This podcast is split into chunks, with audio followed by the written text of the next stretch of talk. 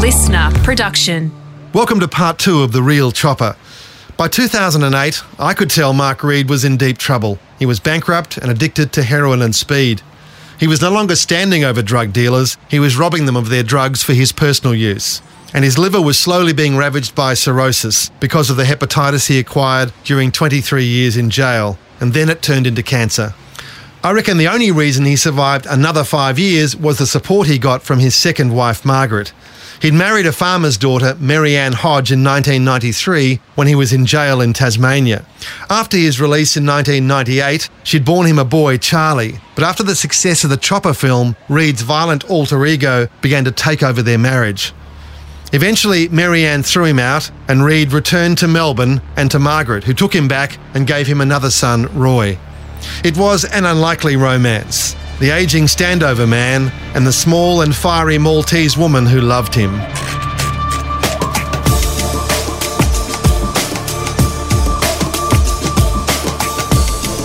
Welcome to Adam Shand at Large, The Real Chopper.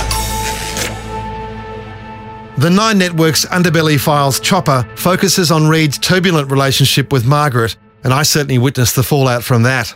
I remember in the year before his death, he actually left Margaret. He went to Queensland's Gold Coast, where he planned to die in the house of a mate. But his mate couldn't look after him, and so Mark returned home again, and Margaret took him back.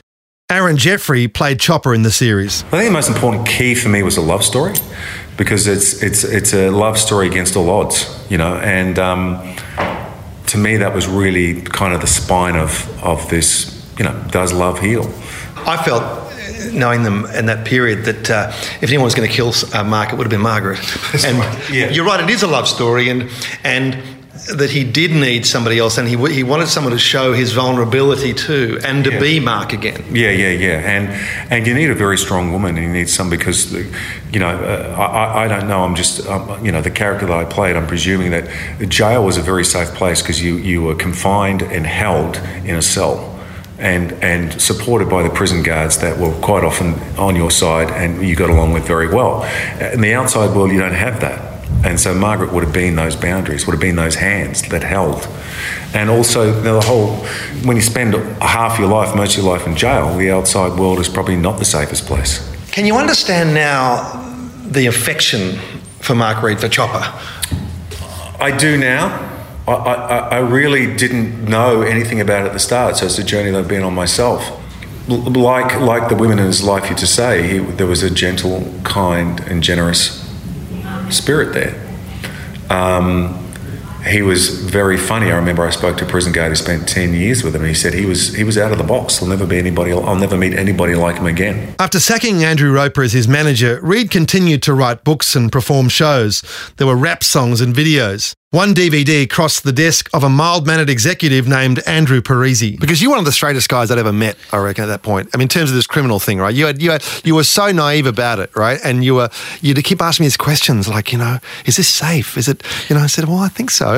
Yeah, well, because my background was basically, you know, I was in the music industry and managed, you know, acts. And, I mean, they can be like animals, you know, sometimes herding animals, but... But, but not murderers. But not murderers. And, you know, I set up a lab, I set up this label. I needed a big release to begin with. I knew the kind of power of the Chopper brand and thought it would be a good investment to kick off the label with that. M- Margaret started to tell me about some business issues she'd had with the previous manager, Andrew Roper, and with, you know, with... With everyone, old, really? With, with their old publishers, and uh, a guy who was doing the nut... nuts for them. And Chopper's Nuts? Yeah, Chopper's Nuts. And there was this... Who wouldn't of, buy that? And like this kind of total bunny, I sort of just kind of got drawn in and felt really sorry for them and said, look, let me have a look at it and let me see what I can do. And and that sort of evolved into just becoming his business manager. And then, and then like Andrew Roper, just got drawn into the whole personal world. So it was, you know, it became pretty intense. Because I guess you could see, okay, he's not what, what the image is. He's actually a different mm, person. Mm. Yet the image is strong. Massive brand potential to do all kinds of things. What did you see the potential as? Yeah, for sure. I mean, what I realised, again, just with, and it was when D V D was a viable medium, um, but, you know, just the title just flying off the shelves. Um, even though it wasn't very good. Even right. though it wasn't very good, but it, but, but it had the Chopper brand on it. So people. And what was the video? What, what, what it was, was just, it? it was a bunch of guys in Sydney at the time, and um, they wanted to do a story about, you know, Chopper's view of um, the kind of whole Melbourne underworld thing. And, you know, it was really sort of poorly thought out, and and I think they ran out of stuff to ask him in about fifteen minutes, and then Mark just started telling his old war stories for about an hour and a half. And so what came next? I suggested to Margaret that I could probably get Mark a substantial publishing deal, um, and in fact we did that, and um, and got his first um, proper book release, Um, where he was properly um, acknowledged as the writer and got the kind of correct royalties and got a huge advance and all the rest of it. So he was kind of back in the game all of a sudden. The book, one thing led to another, was not much different to the earlier tomes, but it still sold in droves. You know, and I've noticed over the years people would just like to kind of go to the usual touchstones because they're easy sellers. That's kind of what works. And I did the same thing. I mean, my first Underworld story was in the Bulletin. It was on Carl Williams and the Gangland War, right? Who do we have on the cover? Mark Chopper Read. He had nothing to do with the story, yet that edition sold off the stand. And people could not believe. In fact, Carl Williams said to me, "Why have you got that guy on the on the cover? It's my story." Then he says, "Oh, but can I get his autograph?" So he had that sort of star power, he, Chopper. He, he did. He had this incredible power, and and again, because of my background and because I dealt with kind of various celebrities in the music industry and, and whatever, so I kind of knew the way that you know I knew the way that kind of worked and the way it, it, certain things clicked, and I could never quite. You know, it's the black art. I don't know why, but some things just work and some things don't. And, and to this day, I, I, I don't know why that happens. Mark was one of those guys. He just had that magic formula where he was incredibly endearing and charming and funny, but also had that mystique, and he and people were frightened of him, and he was just that kind of mix of all those things. And you would literally, there would be hundreds of people turning up to his Uh, book appearances, and it would be mums and dads and grannies bringing their grandchildren in to kind of get to meet Mark Read. And I'd be sitting there thinking, do you know why this guy is famous? Do you actually know why he's sitting here? And and it was like he just became this cartoon character of himself. At what stage did you realise, oh my my God, this is all bullshit. This is actually, this is Mark giving them what they want? Oh, I remember when we uh, were having those initial discussions about doing a book, and me suggesting that we kind of get into the nitty-gritty and tell the story that's not been told so far. Um, and Mark was kind of pretty cool with it. Mar- Margaret was definitely concerned with kind of debunking the myth. Um, my feeling at the time was that he's so entrenched in our culture that it didn't matter. It just didn't matter what he said or what he didn't say. You know, people just wanted to hear what he what he had to say. So, and at the time, he, you know, he was pretty straight with me, and he just said, "Look, I haven't done anything like that, and that's just been a, you know, that was a current affair, kind of turning that into, and I've just played along with it, and I've never told them that that's not the case." But, and how much was he trapped in the image created by the Chopper film by, uh, by Andrew Dominik? I think that was definitely it. It was definitely a trapping for sure. Um, But again, I think at the time, you know, and it was sort of interesting because he would do like little promo videos for whatever we were working on, and he would almost kind of emulate Eric Bana in his kind of doing his hello and, you know, you know, how you going sort of thing. And he would almost, you know, which was really early for Kung Fu, isn't it? Yeah, yeah, all, yeah, all that kind of stuff, you know. And um, and Margaret would get really upset with him saying, you know, why are you putting on that voice? But, you know, he just didn't care. He was just, he was like, it, it works and that's what pays the bills, and it was just a job. And in fact, I remember saying to Margaret at one point that you need to kind of make your peace with it, because just like Jimmy Barnes has to go out and do K-SAN every night, every single show, no matter what, it's just that's that's what people want out of Chopper. He's Chopper, he's not Mark Read, and that's what they want. It's K-SAN. So just roll it out, because that's what's going to sell tickets. And he understood it? He totally understood it, and he was cool with it. The next book, Read's last of sixteen volumes, was closest to the truth, I think. We did a couple of books. He did his second book, The Road to Nowhere. The Road to Nowhere, which he actually absolutely loved and thought it was the best book that he'd ever put together, just because it was so kind of brutally honest. And I'll declare your interest now. It was written by your partner, Simone Ubaldi, who, and I think it was a terrific book. And I think that she was much less susceptible to the myth-building, the bullshit. She wanted to get past that, past Chopper, and get to Mark. You know, when I first suggested she should work with Mark on doing this book, she again, she was really reluctant and just kind of went, oh, do I really want to work with a guy like that? And sure enough, you know, to this day, she has just such a kind of special place for Mark in her heart, you know.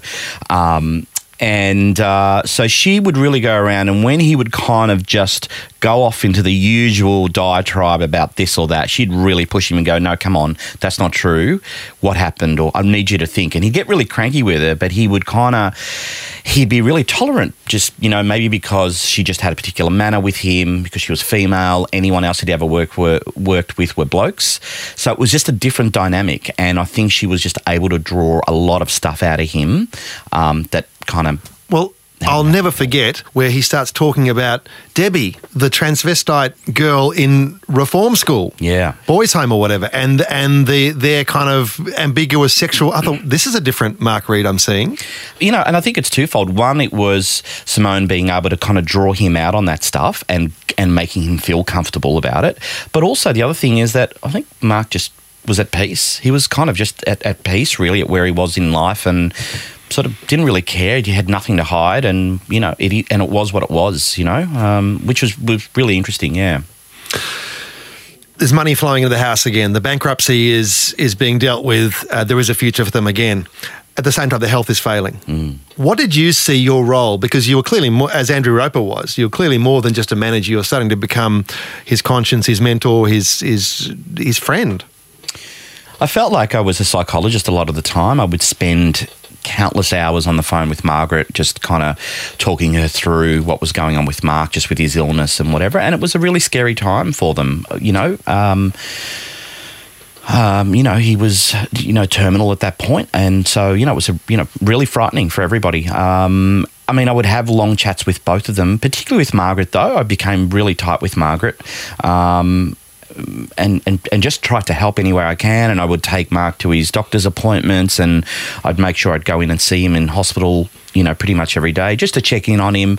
And again, there was no kind of money in it. It was just purely just a friendship thing, and just kind of looking out for him and just making sure that he was making good choices and they were making good choices. And I was just trying to assist and just, just be a kind of family friend. Um Uh, you know, just in the same way that Simone was, you know, diagnosed with cancer the year earlier, and he, the first thing he did was get on the phone and just give her kind of this huge amount of encouragement about getting through it. And he came in to see her in hospital, and he would grab pillows for her, and, you know, much to the kind of shock of the nursing staff, kind of going, is, is he okay to be in here? And it's like, yeah, yeah, he's fine. He's totally fine. Um, so, you know, like, and that's, and that was, you know, I guess one of the frustrations is that, that, media in general would always just want to talk about the kind of bruising murderer who'd kind of chopped up nineteen people and done all these things. But, you know, really, he was this, he was a really great dad, um, you know, um, and he kind of, you know, he loved both his kids. He was kind of compromised in kind of with certain things, but he... Well, because he couldn't, he couldn't really openly engage with Charlie because yeah. of the...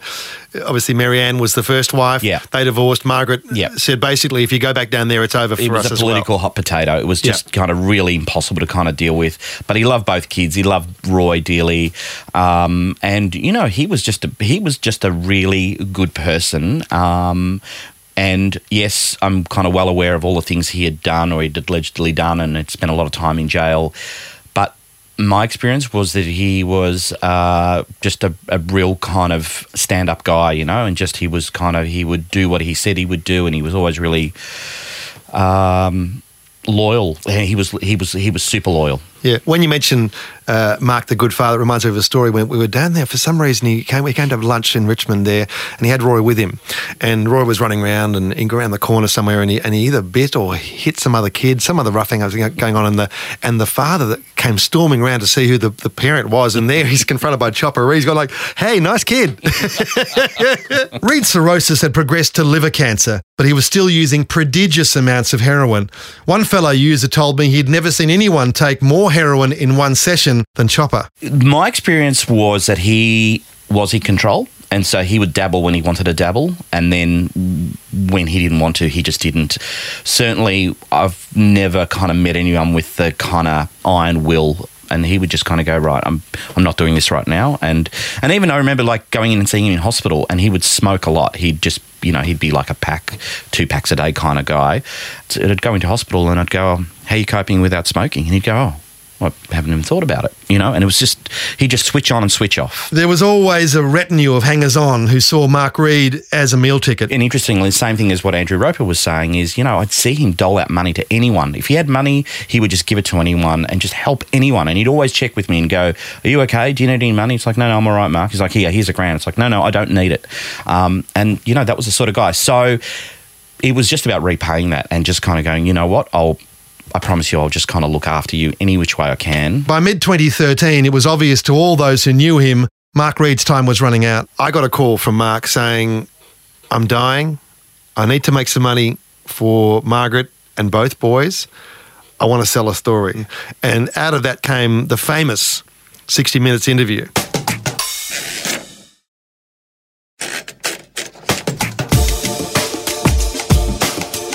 I got a call from Mark saying, I'm dying. I need to make some money for Margaret and both boys. I want to sell a story. And my attitude was, well, how many stories can you sell, Mark? You've done sixteen books, mm. documentaries, all kinds of stuff. But there was going to be one more interview. And I said, well, what more have you got to sell, Mark? And he said, murders. I said, what murders? You never told me about any murders apart, apart from the ones we knew were fictitious. He said, no, no, no, I'm going to tell the story. I said, well, I think you better, you better talk to Andrew about this. And uh, so he went to you, you had a discussion, and out of that came the famous sixty minutes interview. What was your recollection of that? So Mark rang me um, one night and said, I want to do um, I want to do one final interview and I want you to go and get me a truckload of money. And I said, do you really need to do this? I mean, this is going to be your legacy. Do you, do you really want to do this? And he went, look, he said, when I die, they're going to wipe their feet on me anyway. He said, so who cares? Just go and get as much money as you can.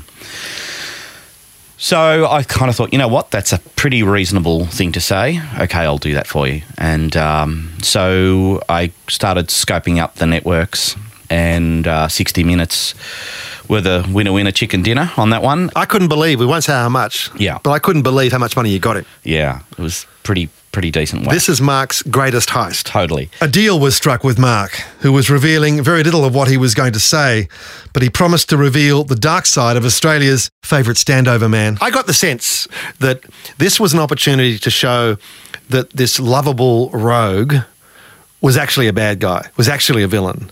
And there were things that we could now pin onto him, murders, that would explode the the Uncle Chop Chop myth.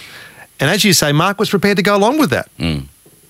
And, and you know, and so, you know, he literally kind of did his research on some some various murders that were never solved, and he thought, right, I can place myself there and they can't prove or not prove it. That's just, that's just this... Yeah, you know, um, and so he kind of worked with those. And I remember one particular incident where um, he was talking about a murder, or where he'd kind of dumped the body in the cellar of a of a pub, um, and and he's looking and pointing down at the cellar, going, "It was in there. That's where I dropped it off." And they're going, "Where?" And he's like, "There."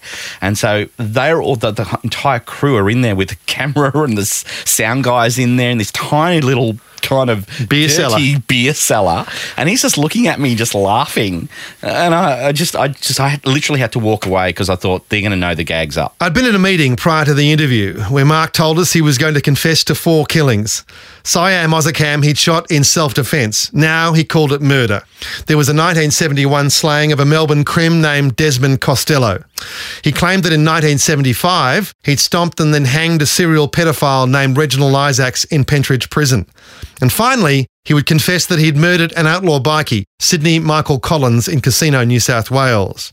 Reed had shot Collins in the guts back in nineteen ninety-two, and the biker had lagged him to the cops. So in two thousand two, Read had exacted revenge, or so he said. It was really, a new and strange place. Really weird territory because, you know, I was like this kind of totally straight guy and all of a sudden I could be potentially, you know, part of this murder investigation. I'm thinking, how am I going to get drawn into this? How is this? How am I going to explain this to my mum and dad? The guy who'd passed on the Chopper Read video now is now right. suddenly getting involved in murders involving right. Chopper Read. Right. So, yeah, and and so the whole thing was set up. It was done done there at, at Pentridge. I think it was A Division. A Division, which they actually yep. called D Division, but it's actually A Division. Yeah. Um, and, you know, it's kind of beautifully shot and all the rest of it. And, they, you know, and they, in, in fact, I think it was all four, they normally have four segments, and I think all four segments were on Chopper. That it was the entire, entire hour. And, you know, it was that thing of like, look, we'll be really respectful of his death. And, you know, and sure enough, the, you know, the, you know, the, the day of his funeral, you know, I turned the T V on and there's the promo kind of starting. And, you know, it was just all about ratings. And, you know, Mark was right. It, it just didn't matter and, you know, it served its purpose and, you know, he had a bunch of money that, that was for his family and, um, you know, and he actually kind of had the last laugh and just made a total joke of, of the whole thing. Because at the same time, you were doing a documentary about him, you were filming interviews with him and other people, and you had a chance to ask him much the same sort of questions. Well, how many people did you kill? You you, you, you talked about nineteen people, fifty people, five hundred, whatever it was. I mean, there's so many different, different numbers in all the books. But did you get a chance to say, well, Mark, what's the truth? I did, I did. We, uh, I spent countless hours uh, with him, talking to him about all sorts of stuff, and um And he basically said it was two, and he said it was definitely one. It was definitely Siam. Um, Sammy the Turk, Ozakam, yep. Yep. yep. Um, and the Which other, was self-defense. Yep. And he said the other one was the pedophile, which he'd kind of beaten up and, you know, he didn't kind of actually murder, but he died. He, you know, he died. So it was kind of very vague or whatever. But, I, but of course, when I, when, when I researched that, I proved it was impossible. He couldn't have done that one. He wasn't even in the same division, and the guy had died clearly of hanging. There was not a mark on his body. I think, you know, the thing, uh, you know, the conundrum for Mark was it was a riddle, you know, and so I kind of feel like if he was talking to a bunch of lads in a pub, it would be twenty-three, and if he was talking to me, because there was kind of a mutual respect and he didn't want me to th- think bad of him, he would kind of just roll it back, but he could never quite roll it back. And we just kind of, you know, everyone sort of, the inner circle knew it was just the one and that was it and it was self-defense. Um, you know, I mean, that's not to say he wasn't kind of a seriously heavy guy in his day and he would have been frightening. There's no question. I didn't get any of that ever, but he would have been kind of frightening. But he wasn't a murderer. He wasn't that, that, that wasn't his thing, you know? And yet he was, he was prepared to let the world think he was for that final interview. Because the thing is, you know, he... It was a childhood dream. Like he wanted to be, he wanted to be the cowboy. He wanted to be the roughest, toughest cowboy around, and he got to that point. He got there. He was this kind of big, scary guy, without doubt. Um, and when he got to that point, he kind of went, "Well, this isn't much fun. I can actually make a living other way. You know, there are kind of better ways to make a living." And you know, just even with his paintings, I mean, you know, he thought that was the biggest. He thought, you know, why wasn't I doing this earlier? This is ridiculous. Why was I standing over people when I could just flog paintings for five grand? But there was one other show. There was the sixty minute show. There was also the last show at the Athenaeum Theatre. Mm. And I was there that night, mm. and it was a very bittersweet uh, time. John Mangos was the, was the host. He'd organised all that. Mm. And, I mean, I was hoping that he would come out and be very honest about who he was, the background, so forth. But John Mangos said to him something like, "We've heard all these stories and so forth. Some are true, some are not. What are we getting tonight?" And his reply was, "Well, whatever you want." Mm. So even at the end, he wasn't going to change. Yeah, so the idea of that show was that, you know, I'd seen a previous a previous show where he would sort of just get up and raffle off bits and pieces, but it was obviously a pretty tired format by that point. And because he was unwell and I didn't really want him to have to kind of think about what he was going to talk about next, I thought, right, let's just get an interviewer. We'll do it as a, a Q and A format, make it really easy on him. It was about three weeks before he passed. He was in an incredible amount of pain that night. He was such a trooper, really. But he... You know, I think he just wanted closure um, and just wanted to kind of make it that last public appearance. Um, and again, I think he set out to just be really honest and then kind of looked at this packed theatre and kind of went, I just have to give them what they want. It's kind of a happy ending too for me. I was watching it and I'm actually getting a bit goosey thinking about it now. Um, when he called Margaret and Roy up on stage, and, and you know, the whole, all the criminal bullshit just fell away. This is a family man who was confronting his own mortality mm. and his hopes and fears, and his tenderness was on show. Absolutely, you know, and, and they were, you know, and they meant more than anything to him, you know. They were just, I mean, that was his safe place in the end. Um, and, you know, he wanted to kind of have another go at life, and he wanted to be this performer and writer and do all these kind of things, but ultimately the most important thing was...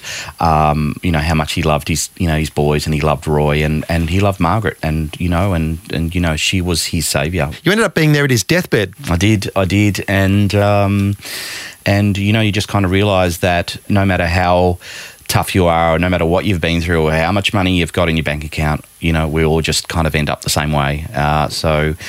Um, Mark was not fearful of anything, quite genuinely. He was not scared of anything. But the only thing that he was fearful of was that he wasn't properly dead. And so he asked Roy to just make sure, just give him a prod. And uh, and so Roy went and did that as just a kind of, just because he promised his dad that he would. And it was kind of, you know, incredibly touching and incredibly sad. In one sense, Mark Read's success told us more about ourselves than him. He knew what we wanted and served it up with gusto. And even when Chopper told us his motto, never let the truth get in the way of a good story, we just chose to ignore it. When you asked Mark, um, is there a song or is there an image that you, that you would like people to remember you by, what did he say to you?